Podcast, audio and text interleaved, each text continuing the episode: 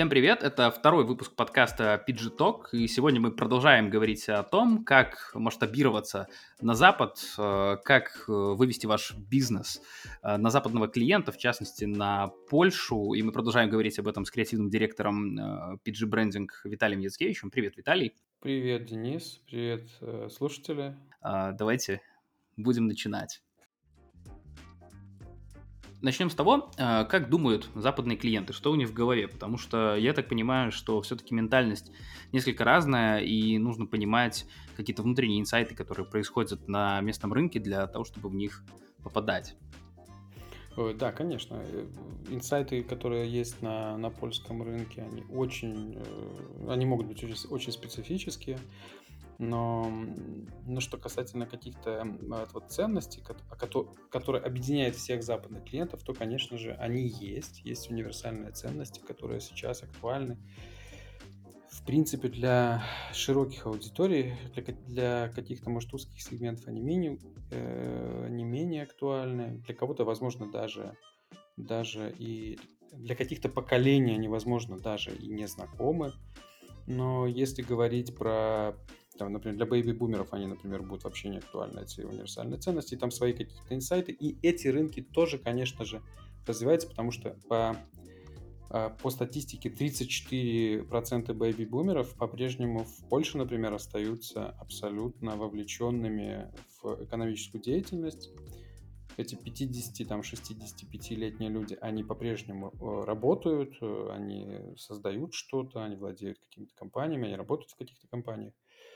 Вот, э, поэтому для них, конечно же, тоже создаются продукты. Мы недавно запускали, например, бренд косметики для женщин 50+. То есть очень интересная ниша, и мы это сделали с, с прикольным, достаточно современным дизайном. Скоро появится кейс у нас на, на нашем, в нашем портфолио, в наших сайтах. Вот. Э, что касательно, например, э, по отношению к другим поколениям, XYZ, например, то они, конечно же, отличаются между собой, но всем им уже свойственны какие-то универсальные ценности, например, э, no waste э, или там э, экологические вот эти инициативы или биопродукты. То есть общие какие-то ценности свойственны. Соответственно, очень часто западные клиенты и польские, немецкие, э, не знаю, бельгийские, канадские или американские клиенты, они думают, в принципе, в одном ключе. Они либо создают, создают продукты, которые связаны с э, улучшением, улучшением э, быта, окружающей среды, например. То есть каким-то образом они улучшают, решают проблему окружающей среды. Вот недавно мы делали проект для новозеландской компании. Я считаю, что вот Новая Зеландия, Австралия – Соединенные Штаты Америки, Канада, они немножко живут... Ну, вот эти даже тихоокеанские народы, они очень... Э, в смысле, не народы, а тихоокеанские англосаксы, они достаточно серьезно вовлечены в э, североамериканские вот эти все тренды. Э, взаимопроникновение там все это происходит между ними. Прежде всего из-за английского языка, из-за того, что это все бывшая колония Великобритании. Вот, и эм, мы делали для них проект, который решает вопрос пластиковой тары э, в моющих средствах. То есть абсолютно интереснейший продукт, абсолютно интересное ноу-хау, э, которое, которое э, клиент применяет. Оно нацелено на то, чтобы изменить окружающую, то, чтобы использование моющих средств не вредило окружающей среде, и внедряется многоразовая тара в, э, в домашний вот этот вот быт, по уборке помещений. Таких, таких общих э, ценностей очень много, и клиенты про них думают. И есть, конечно же, много узких ниш, э, которые, э, которые могут исходить из этих общих ценностей. И, эм, и конечно же, нам, работая, работая с этими клиентами, нужно эти ценности очень хорошо понимать. Западный мир и э, Восточная Европа, Восточная Европа, например, в контексте Беларуси, Украины, России, они не вовлечены в эти ценности. Есть проникновение каких-то трендов, но они, опять же, такие э, должны быть связаны с коммерциализацией. Если это коммерческий проект, может быть, если этот тренд может быть использован в, про- в коммерческом проекте, то да, это будет э, воспринято российским, например, бизнесом, потому что белорусский бизнес он менее в этом, в этом отношении поворотлив, только потому что он не имеет такого рынка, как в России. Россия имеет больше рынок. И белорусы все-таки свои инвестиции, так знаете, очень скрупулезно просчитывают. Соответственно, можно э, увидеть, э, например, ша- шеринговая вот эти вот все экономика, которая начала развиваться еще 10 лет назад э, на Западе, она пришла к нам, потому что она ну, коммерчески может быть успешна. Ну вот. Но при этом мы не видим каких-то больших проектов, связанных с тем, чтобы спасти нашу планету от, не, от неименуемой гибели. Я вот, Виталий, задам вам такой вопрос здесь. Скажите, вот для западного рынка, получается, для них вот эти все глобальные разговоры о том, что мы спасаем планету, о том, что мы делаем жизнь людей лучше и прочее, для них это действительно эмоционально важные ценности, потому что если судить по нашему рынку, не только по нашему, не только по белорусскому, по российскому, по украинскому в том числе, многие проекты, которые ставят во главу угла такие ценности, они, ну, они сделаны только потому, что они должны быть, да, то есть они, знаете, играют немножко на вот этой теме, типа мы будем э, инновационными, крутыми, поддерживать какой-то глобальный тренд, но при этом для большинства потребителей это вообще нифига не значит, потому что тоже ответственное потребление, допустим, пластика, ну, у нас находится в такой, знаете, как-то в зачаточной стадии. А, смотри, в чем прикол, то есть э, суть в том, что я общаюсь, мы говорим про западных клиентов, да, я общаюсь все-таки как минимум э, с маркетологами либо с собственниками бизнеса. Э, соответственно, ну, конечно же, эти люди максимально, максимально смотрят э, вдаль, то есть они максимально э, нацелены на, на что-то очень целостное. И гуманизм, гуманизм как универсальная ценность, которая выникала из либерализма, э, она, она очень серьезно влияет в том числе и на те проекты, которые, которые создаются сейчас э, нашими клиентами, то есть ну, новые продукты. Если не учитывать вот этот вот э, вот эти вот универсальные ценности, которые очень животрепещущие, планета гибнет, очень, очень четко это понятно, катаклизмы одни за одним, э, заканчивающиеся ресурсы, заканчивающиеся водные ресурсы, ухудшающаяся экология – человеческая популяция и то, что человеческая популяция ест, является сейчас там 96% всей популяции на Земле, я имею в виду люди, плюс свиньи, плюс коровы, плюс птицы, овцы, да, это основная популяция, которая, вся биомасса, которая существует на Земле. 4% это все оставшиеся э, дикие животные. То есть понятно, что мы уничтожаем все живое разнообразие на этой планете. Понятно, что мы истощаем эти ресурсы, которые ну, позволили бы нам существовать, если бы мы были более рациональными, существовать более э, продолж... какой-то более продолжительный, продолжительный этап времени. Вот. Э, понимание того, вот этот вот тренд sustainable, то есть говорят sustainable development, то есть устойчивое развитие. Что это имеется в виду? Не скачкообразное, не э, лавинообразная, растущая какая-то экономика, растущее потребление, а устойчивое – и не разрушающая. То есть вот это основной принцип, которого мы понять не можем. Мы находимся в стадии закрытия каких-то базовых потребностей. Мы находимся на стадии каких-то иллюзий, что нам все должны. Мы находимся на стадии, что вот наступит тот правильный капитализм и будет все прекрасно. Ребят, ну, эта стадия в мировой экономике, она уже прошла. Ее уже не будет. То, что мы себе фантазируем о ней, это не означает, что она случится нам нужно очень четко перестраивать мышление и думать уже прямо сейчас, как жить э, в новой реальности. А новая реальность совершенно, совершенно не такая, как мы себе ее воображаем. Поэтому э, корпорации, большие корпорации или даже средний бизнес и даже мелкие, они думают в ключе этих ценностей. Потому что они, по сути, составляют, во-первых, а, альтернативную какую-то экономику, Б. Альтернатив... В рамках этой альтернативной экономики можно создавать альтернативные продукты. Ну и, соответственно, эта аудитория, как, как ни крути, она будет расти. То есть люди будут все больше и больше увлекаться, понимать, что происходит какой-то коллапс, который мы все вместе сможем, которого мы все вместе сможем избежать.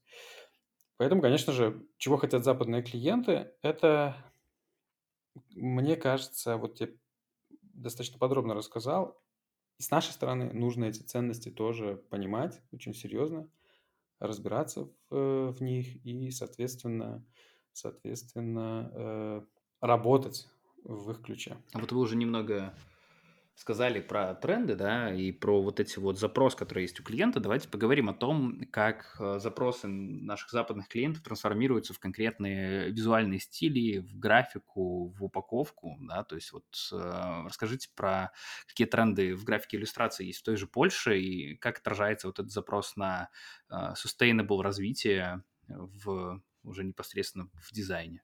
Ой, вот трендов огромное, конечно же, количество, но хотел бы сразу отметить, что я не до конца понимал, какие вот тренды именно э, в графике, в иллюстрациях, э, в, в дизайне, пока не переехал, признаюсь честно. Потом, я все время задался вопросом, почему именно такая визуальная культура, почему именно вот такой дизайн, например, э, сейчас побеждает на том или ином конкурсе.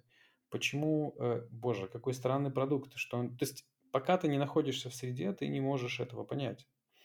Тебя все-таки окружение, оно делает тебя. Когда я две недели, три недели назад был в Беларуси, три недели, да? Да, где-то три так. недели назад. А, не был полтора года, и вот спустя полтора года приехал навестить своих родственников, встретиться с ребятами. И мне, я, конечно, был отдыхал и душой, и телом, э, с точки зрения все-таки родная страна, и очень комфортно, и по-русски совсем можно поговорить. Эм, хотя я очень хорошо говорю по-польски, но все равно это не мой родной язык. Э, соответственно, было очень приятно всех увидеть, э, со всеми пообщаться. Но побывав в Беларуси, я понял, что Беларусь находится по-прежнему в своем таком замкнутом мирке. Проникновение – это прекрасно, кстати. Я даже считаю, что это э, сила Беларуси в том отношении, что она не сильно вовлечена в мировую экономику. Вот, ее не до конца волнуют эти все проблемы. Но если вы хотите работать с, э, с другими клиентами, не локальными, а с заграничными, и эти клиенты, и эти клиенты североамериканские рынки или европейские рынки, то однозначно нужно погружаться э, в те реалии. Так вот, я не до конца понимал, откуда берется этот весь минимализм, на что он влияет, да, откуда он, почему конкретно, конкретно сейчас он так э, очень серьезно используется. Э, почему, например, имитируется или, или наоборот делается акцент очень серьезно на, на какой-то упаковке, на ее, на ее там биоразлагаемости, например. Почему делается, почему, например, какие-то проекты, которые вроде бы выглядят как какой-то крафтовый такой дизайн, который вот сделан вроде бы ремесленниками, но при этом он выглядит как-то корпорации, точнее, это используют, и он плохо, плоховато продается, он все-таки имитирует вот эту крафтовость, да. То есть очень, э, очень, очень важно понимать, то, что, например, искренность, искренность, э, которая, которая есть в качестве одного из, одной из главных ценностей, если она соответствует если продукт, э, который имитирует какой-то искренний продукт, э, какой-то натуральный, например, он во всех 100% натуральный, он использует какой-то натуральный пластик или, или какую-то тару, которая, которая, например, может повторно использоваться, э, то отношение у потребителей к нему такое же будет искреннее. То есть продукт, который только имитирует, он не может, ну, и дизайн, например, который только имитирует, он не может э, попасть в эти вот э, до конца ожидания потребительские. Поэтому э, тренд, э, тренд на минимализм, тренд, конечно, очень серьезный на, эм, на тару, которую можно использовать повторно, тренд на упаковку, которая будет биоразлагаемая. Э, и это, конечно, очень серьезно влияет в том числе на иллюстрацию, на графику. То есть если мы видим, если мы видим какую-то флотовую иллюстрацию, Э, какие-то пастельные тона, то это, то это тренд как раз-таки в графике, который подчеркивает вот эту вот нейтральность по отношению к окружающей среде. Если мы видим какой-то storytelling, то это только лишь желание рассказать побольше о твоей миссии как бренда, чем просто э, поместить туда какую-то прикольную историю или, не знаю, каким-то образом вовлечь потребителя э, в, в, во взаимодействие. Вот. Э, поэтому то что, то, что я вижу, что сейчас нарастает это э, в, качестве какого-то графического тренда, это, конечно же, минимализм во всех его проявлениях. Это флетовая иллюстрация, это пастельная э, цветовая гамма. Ну и, соответственно, э, как следствие, еще дальше и глубже это, эта история, связанная с, с повторно используемой тарой. Это очень серьезная проблема, например, в Польше. До сих пор нету каких-то пунктов приема стеклотары, таких, таких как в Германии, например, или в Чехии, или в Австрии, где ты можешь э, сдать бутылку, из, даже пластиковую, и получить взамен. Это ну, э, бутылка имеет какую-то стоимость, и это как ты платишь как кауцию, сдаешь и, и возвращаешь продукт с меньшей стоимостью за тару, потому что ты ее вернул. Вот в Польше это не работает. Я, например, недавно столкнулся с, так, с такой вот публикацией. Э, ребята продавали молоко растительное в стеклянной бутылке. Оно было с натуральных компонентов, с очень хорошим составом.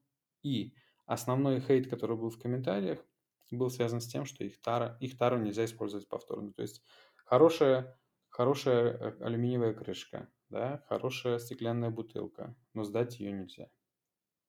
И вот эта вся история вроде бы прекрасная, забота об окружающей среде, растительное молоко как альтернатива, э, хороший состав, вроде бы, да, то есть тара плюс вот эта окружающая среда все стыкуется, но при этом нету возврата этой бутылки, и сразу же есть э, такая достаточно жесткая критика. Угу.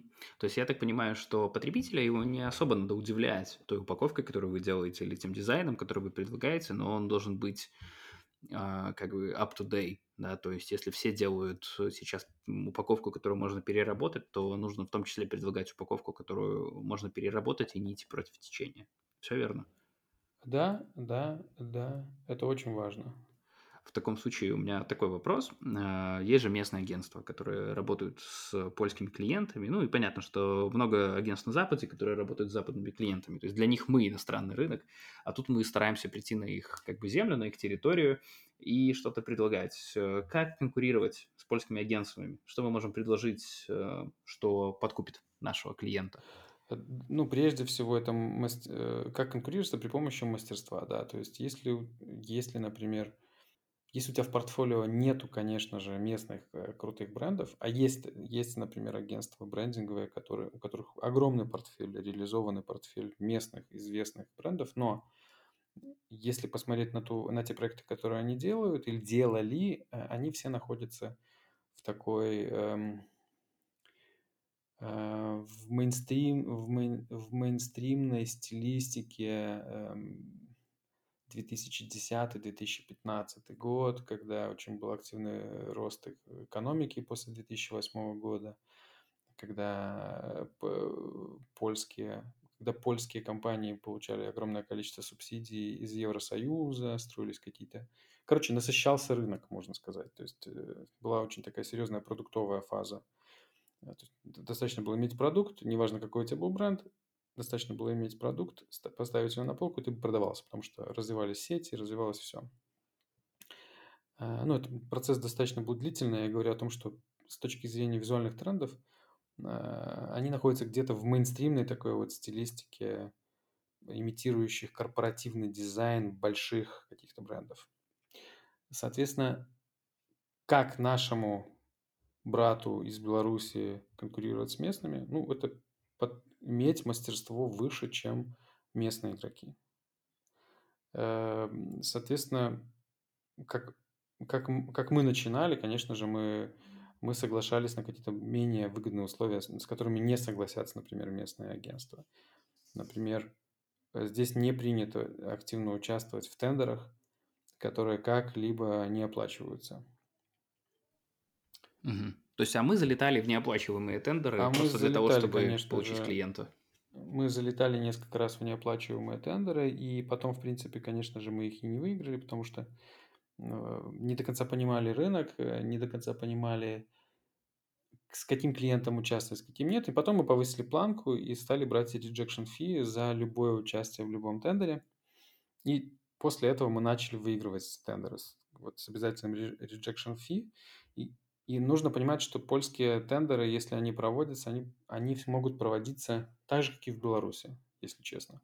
Достаточно Под одного какого-то конкретного исполнителя? Даже нет, даже нет. Они могут проводиться просто от балды. То есть кто-то Несколько раз мы получали от больших компаний предложение поучаствовать в бесплатном тендере, вот за последнее время я даже говорю. Э, и мотивация была такая достаточно странная, как нам казалось. Что имею в виду? Очень часто это делает на белорусском рынке компания Servolux. Делала раньше, не знаю, как сейчас. Много тендеров, э, много брифов, даже какие-то серьезные могут быть презентации, а потом годами нет никакой обратной связи, просто потом передумывают вводить такой продукт на рынок. Ты, ты что-то делал, делал, делал, а в результате вообще э, этого проекта не было.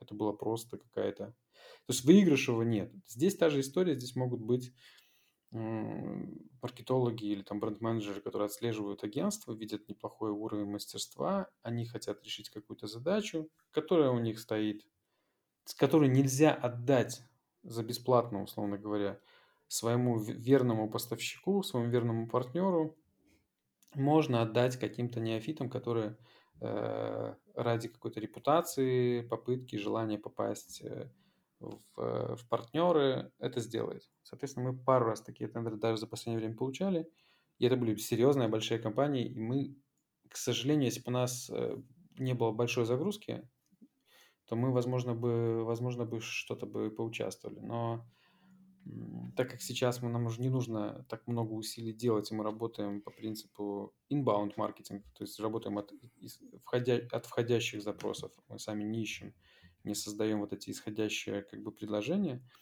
соответственно, нам, э, нам не нужно было принимать участие в этих тендерах.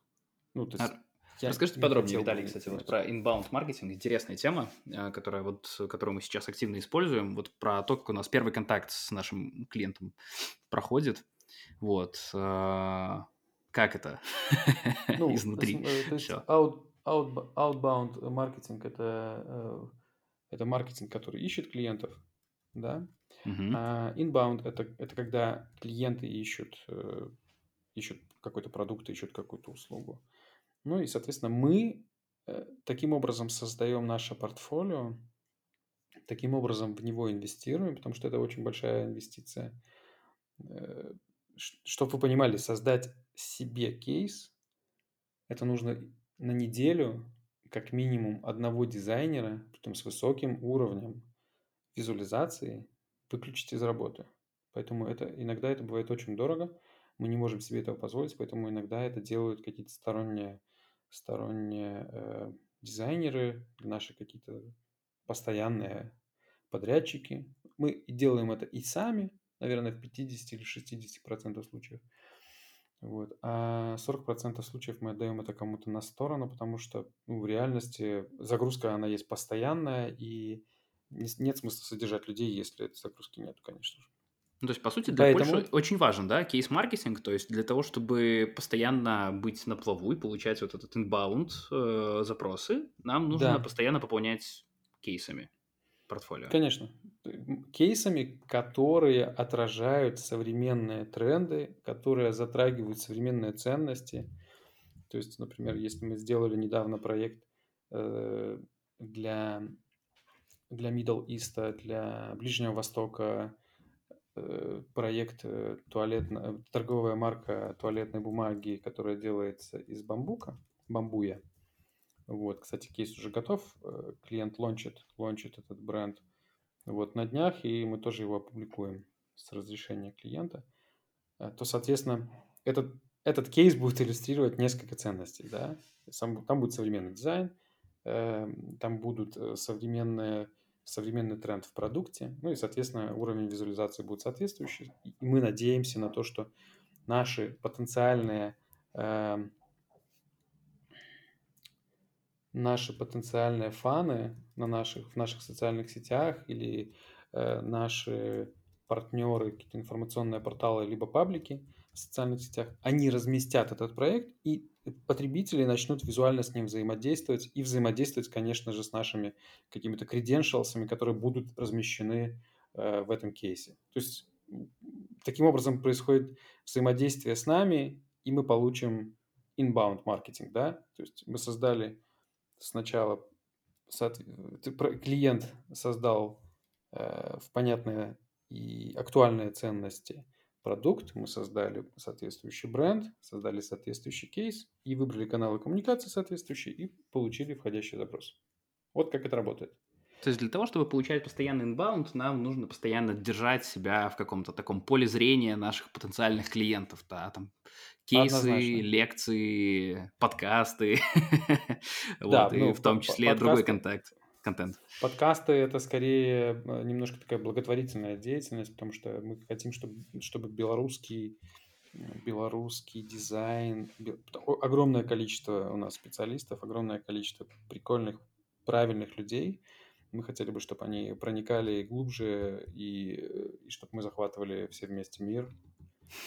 И начнем, и начнем западный рынок с польского захватывать. Ну, очень важным, мне кажется, тоже является для, ну, для рекламных агентств однозначно нужны львы, львы либо около львы.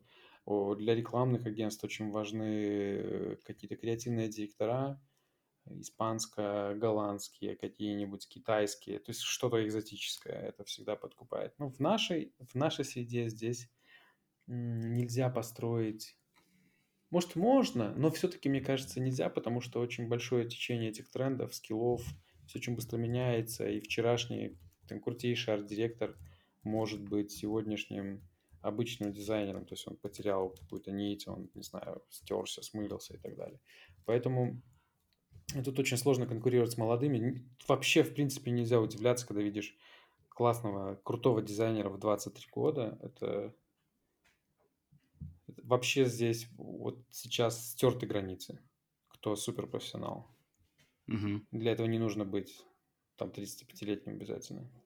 Вот вы, кстати, Виталий, сказали про львов, да, там а, львы, карандаши и другие премии. Слушайте, что еще актуально для а, потенциального клиента, да, то есть мы говорим о том, что должно быть яркое портфолио с классными кейсами, да, то есть должны быть какие-то, возможно, экзотические, э, там, креативный директор, да, то есть там из Сингапура, который будет работать над вашим проектом. Что еще актуально для Запада? Что подкупает? Ну, у, бренд, у бренда же, смотрите, у B2B бренда тоже есть точки контакта, и, конечно же, много факторов подкупает. Наличие команды, наличие офиса, какой клиент-сервис на старте – Э, как вообще подготовлено коммерческое предложение, насколько оно информативно. Там первая презентация, да, первый контакт. Все же это очень важно.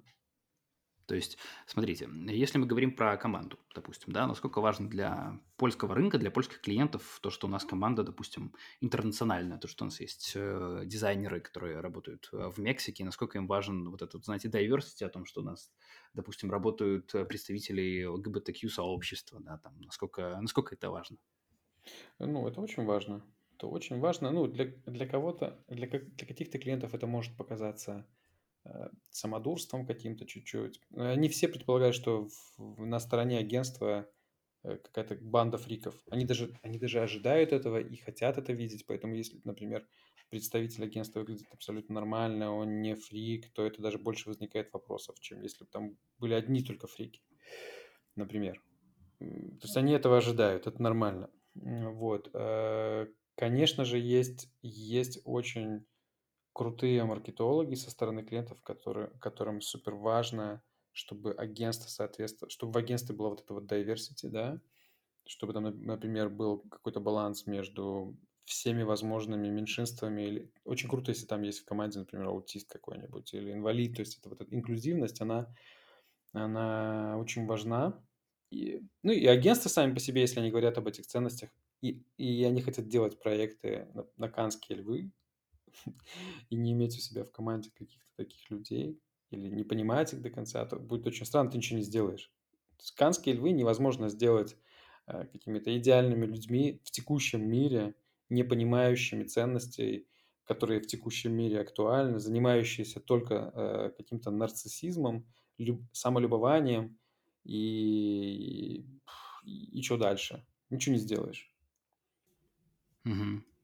Но с этим, с этим в целом понятно, да, то есть то, что все-таки вот это diversity, оно должно быть так, довольно-таки на показ. То есть я так понимаю, для клиента в том числе будет важно, чтобы мы вливались в какие-то местные, там, не знаю, праздники или те же Pride Week, да, то есть чтобы мы как-то демонстрировали солидарность э, с агентством, Конечно. Там, меняя аватарки и прочее.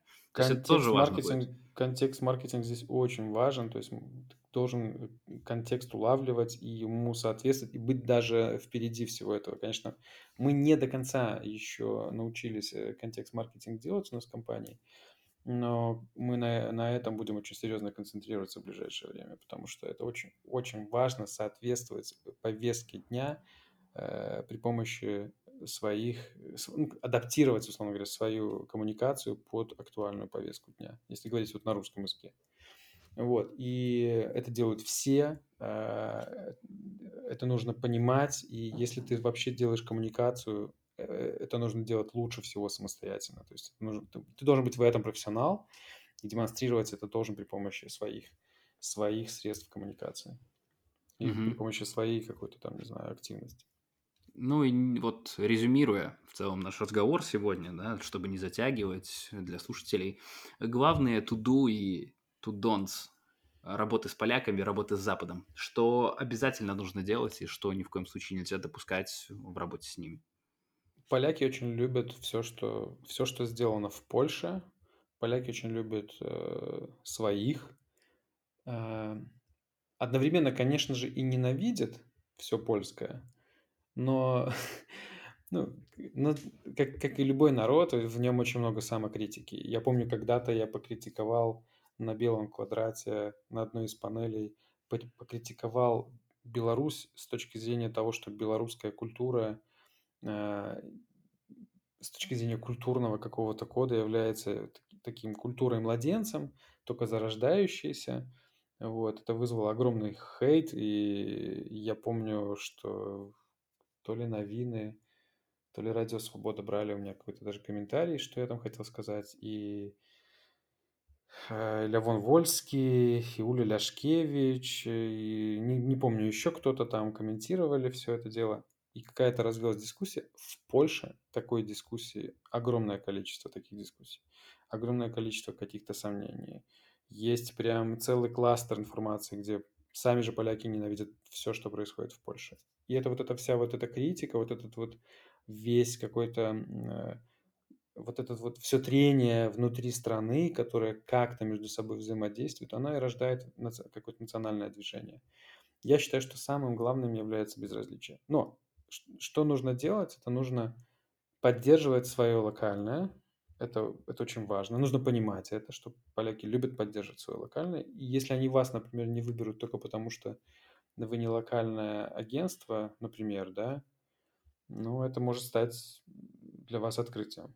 То есть у вас были все факторы успеха, но не выбрали, потому что вы не локально, не поддержали какую-то локальную компанию. То есть они это могут сделать.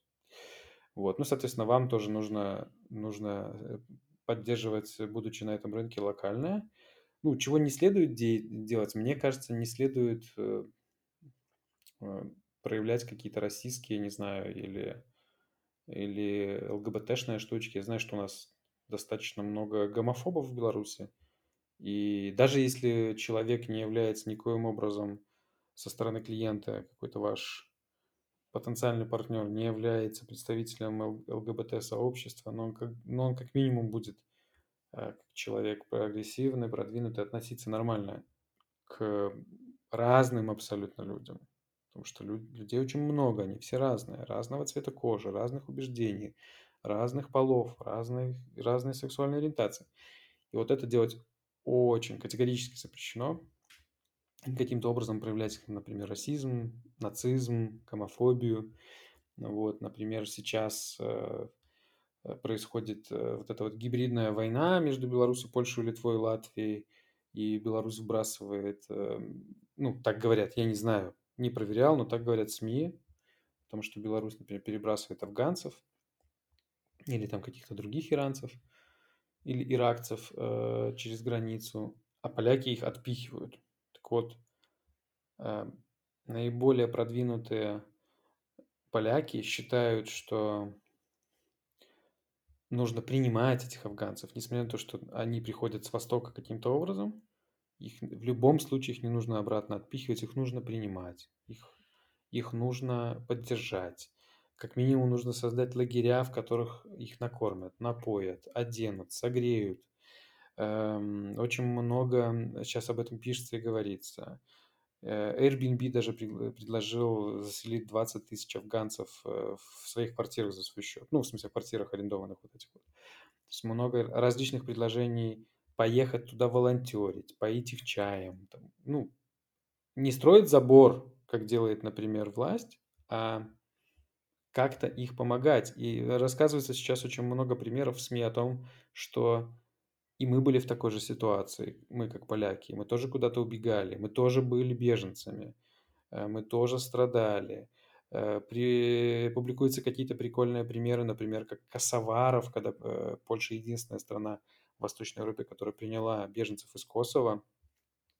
И есть, как, есть известный бизнесмен, айтишник, мальчик, который приехал в Польшу мальчиком из Косово, остался здесь, адаптировался, вырос – Э, воспитывает детей как поляков. Ну, то есть он, конечно же, сохраняет какую-то свою э, этническую идентичность, но эм, в любом случае он адаптировался, платит налоги, у него работают 200 человек в компании. То есть такие примеры э, как бы находятся и рассказываются о том. Сейчас на топе всех книжек на разных порталах, где продаются электронные книжки или живые книжки, на топе книжки про Польшу, как поляки куда-то эмигрировали – как э, куда-то убегали, как они страдали. То есть это вызвало целый, целую волну, целый тренд э, вот этой мигрантской штуки. Сейчас меняется сознание, что нужно принимать, несмотря на то, что, например, кто-то на этом пытается спекулировать.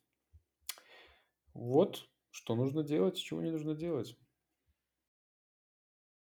На этом у нас сегодня все. Вот так вот мы подытоживаем, завершаем тему того, как масштабироваться на Запад, но на этом мы не заканчиваем наши подкасты, и мы уже даже выбрали следующую тему, и в следующий раз мы с Виталием проговорим такую новую интересную вещь, которая называется брендинг 5.0. Виталий как раз сейчас углубился в эту тему, и я думаю, что когда Виталий закончит э, знакомиться с литературой по теме и с людьми, которые в этой теме сейчас вот активно работают, мы обязательно расскажем вам про брендинг 5.0, о том, что это такое, как с этим работать.